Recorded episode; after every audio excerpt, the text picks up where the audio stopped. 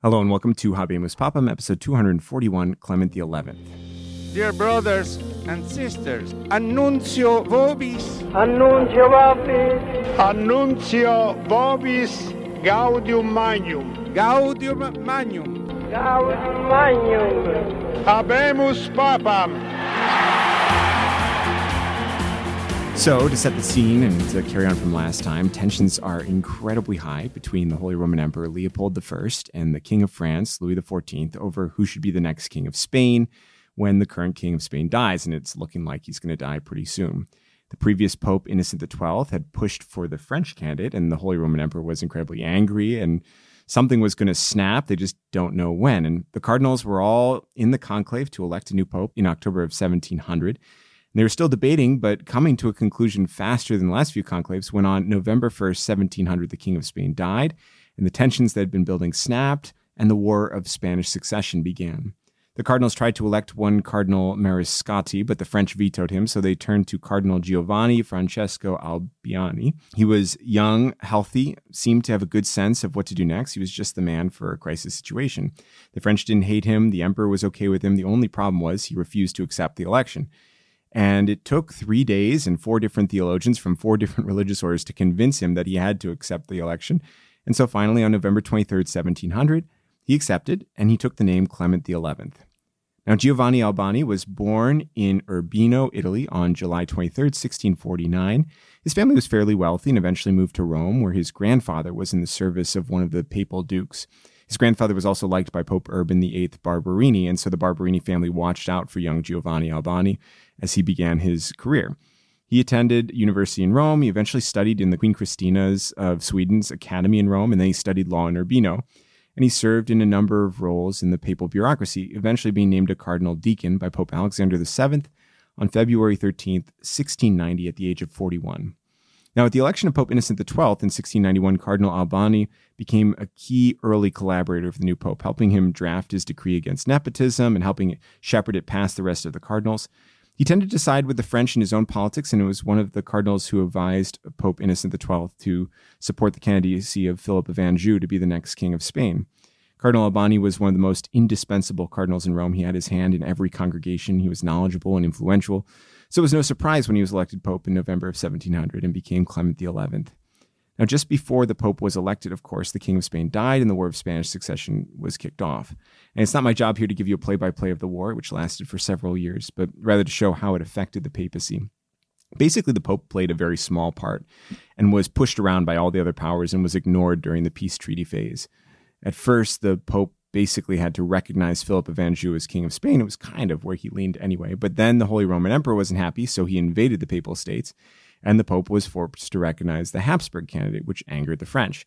In fact, when Leopold, the Holy Roman Emperor, died, his heir, Joseph, didn't perform the traditional obedience to the Pope and didn't really care about him at all. So you can tell what role the Pope actually played in any of this.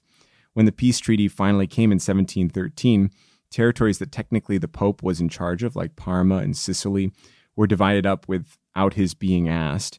Sicily was swapped for Sardinia at one point, again without papal permission, even though technically Sicily was a, a vassal state of the papal states. And then in 1718, France conquered Sicily. It was one big mess, not much to talk about except for the growing reality that the Pope didn't have a large role to play in European affairs.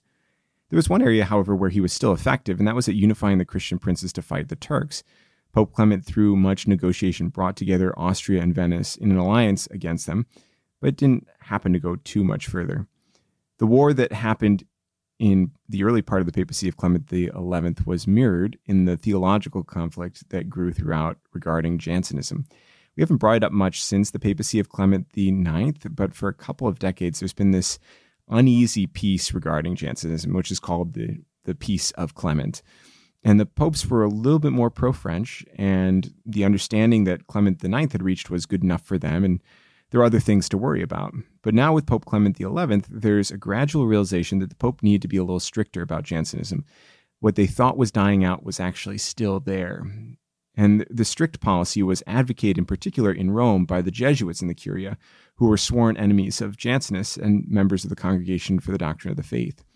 Now, the first shot in this theological battle came when the Pope dismissed the Apostolic Nuncio to the Netherlands because he was too sympathetic to Jansenism.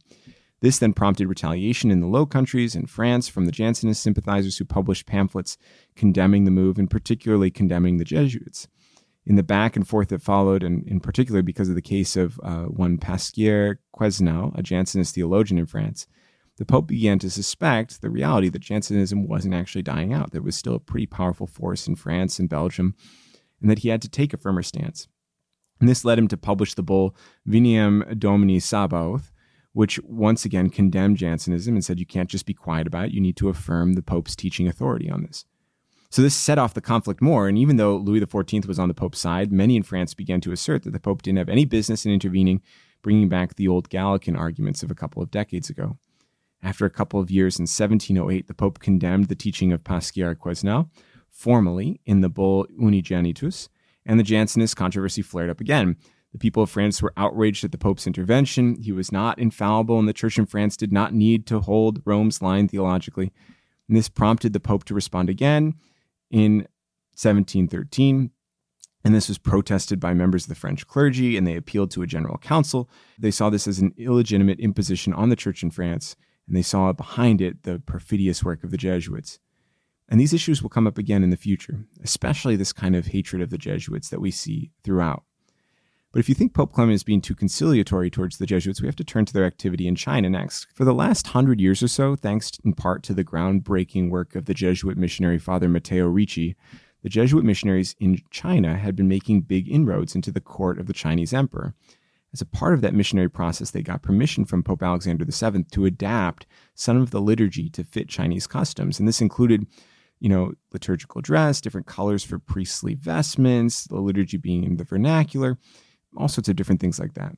But as Dominican and Franciscan missionaries started showing up in China, they became appalled at how much the Jesuits had conformed themselves to the culture. It was no longer just a matter of dress. They were using Confucian terms and okaying practices which seemed to be ancestor worship. And so they reported back to Rome, and the Chinese rites controversy began. Pope Clement sent a representative to the court of the emperor in China in order to kind of inform him that the way the Jesuits had been doing things was wrong and that some of the Chinese practices themselves were wrong. And this went about as well as you would think. And the representative was kicked out of the country and even held in Macau for a period of time. The emperor had just signed a letter, in fact, of toleration of Catholics in China too. So it wasn't as if he was kind of unbiased or he was even a little sympathetic. But the representative that the Pope sent was so intransigent and not very diplomatic, and he was really in a mood to condemn. The emperor responded by requiring Europeans in China to have a permit to stay there. The legate, sure that he had done a good job, returned to Rome and was promptly named a cardinal by Pope Clement. And then in 1713, Pope Clement promulgated the bull Ex Illa Die, which formally condemned the Jesuit practices. And the response from the Emperor of China was to expel Christian missionaries and prohibit the practice of Christianity in China. It was a huge setback for the evangelization of China. After a fairly long pontificate, Pope Clement XI died on March 19, 1721. He was buried in St. Peter's Basilica, and he was succeeded by Pope Innocent XIII, who we will talk about next week. Thank you for listening to Habemus Papam. You can find the rest of the Catholic Link podcast at catholiclink.org or on Apple Podcasts or Spotify. Thank you, and God bless you.